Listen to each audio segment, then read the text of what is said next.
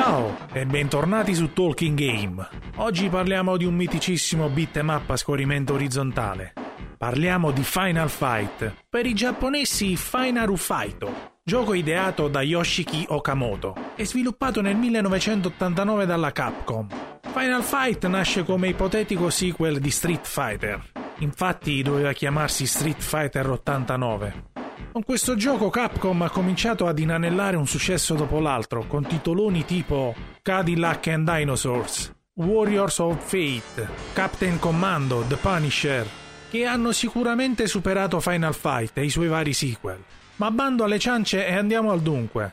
Tutto è ambientato in una città simile a New York, Metro City, dove Mad Gear, di cui esiste anche un videogioco sempre della Capcom, rapiscono Jessica, figlia del sindaco della città, Mike Haggar.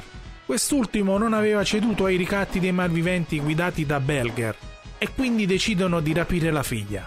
A questo punto Mike, ex lottatore professionista di wrestling, decide di sferrare l'attacco, supportato dal fidanzato di Jessica, Cody, e dal suo sparring partner Guy.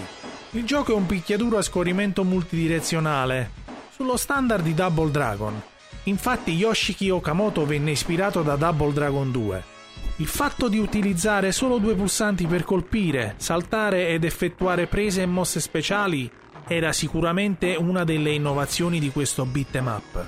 Il gioco è composto da sei livelli, con annesso boss per ogni singolo livello. In game c'è la possibilità di recuperare l'energia persa tramite le varie vivande che vengono distribuite distruggendo oggetti come bidoni e casse. Oltre a mazzolare a mani nude, è possibile trovare lungo il percorso anche delle armi. Armi da raccogliere ed utilizzare, tipo un pugnale, un tubo e una katana. I personaggi a disposizione sono tre, Haggar, Cody e Guy. Ma parliamo di Haggar. Mike Haggar è il sindaco di Metro City, ricattato dall'organizzazione Mad Gear. È il più potente e lento dei tre personaggi, ma riesce ad effettuare una combo di tre colpi che devasta il nemico, ma è anche più lento a riprendersi dai colpi subiti. La mossa speciale è il braccio teso rotante, vedi Zangief in Street Fighter due. A differenza di Cody e Guy, non è in grado di respingere con i pugni gli oggetti scagliati dai nemici, ad esempio i coltelli di Hollywood e di Elgado, per non parlare poi delle frecce lanciate dalla balestra di Belger. Parliamo adesso di Cody, il fidanzato di Jessica. È molto abile nelle arti marziali. I suoi punti di forza sono velocità e potenza, e solitamente era la scelta più consona dei novizi. La sua mossa speciale è il calcio uragano, e ogni volta che la effettua, l'urlo che emette è lo stesso che si sente nel film Dalla Cina con furore del maestro Bruce Lee. La combo di pugni di Cody è composta da due veloci jab, da un pugno basso e da un montante. Spostiamoci ora su Guy, amico di Cody e praticante di ninjitsu, scuola Bushi Raiu. Se ci fate caso, il simbolo sul suo vestito, che sembra una S, non è altro che il simbolo del Bushido.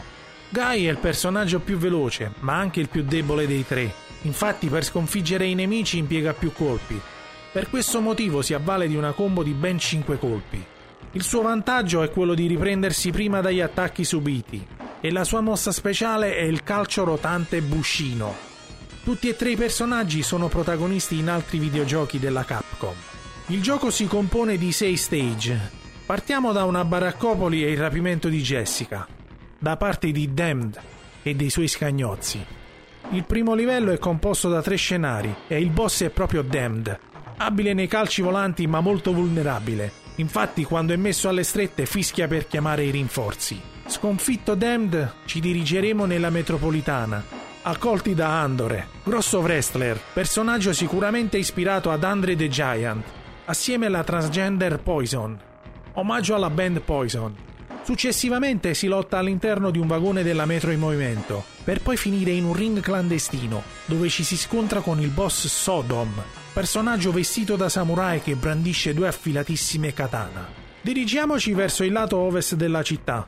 È sera e il quartiere è pieno di gente. Entriamo in questo locale e tutto ad un tratto veniamo rapiti e scaraventati in un ring, dove bisognerà affrontare due o tre Andore.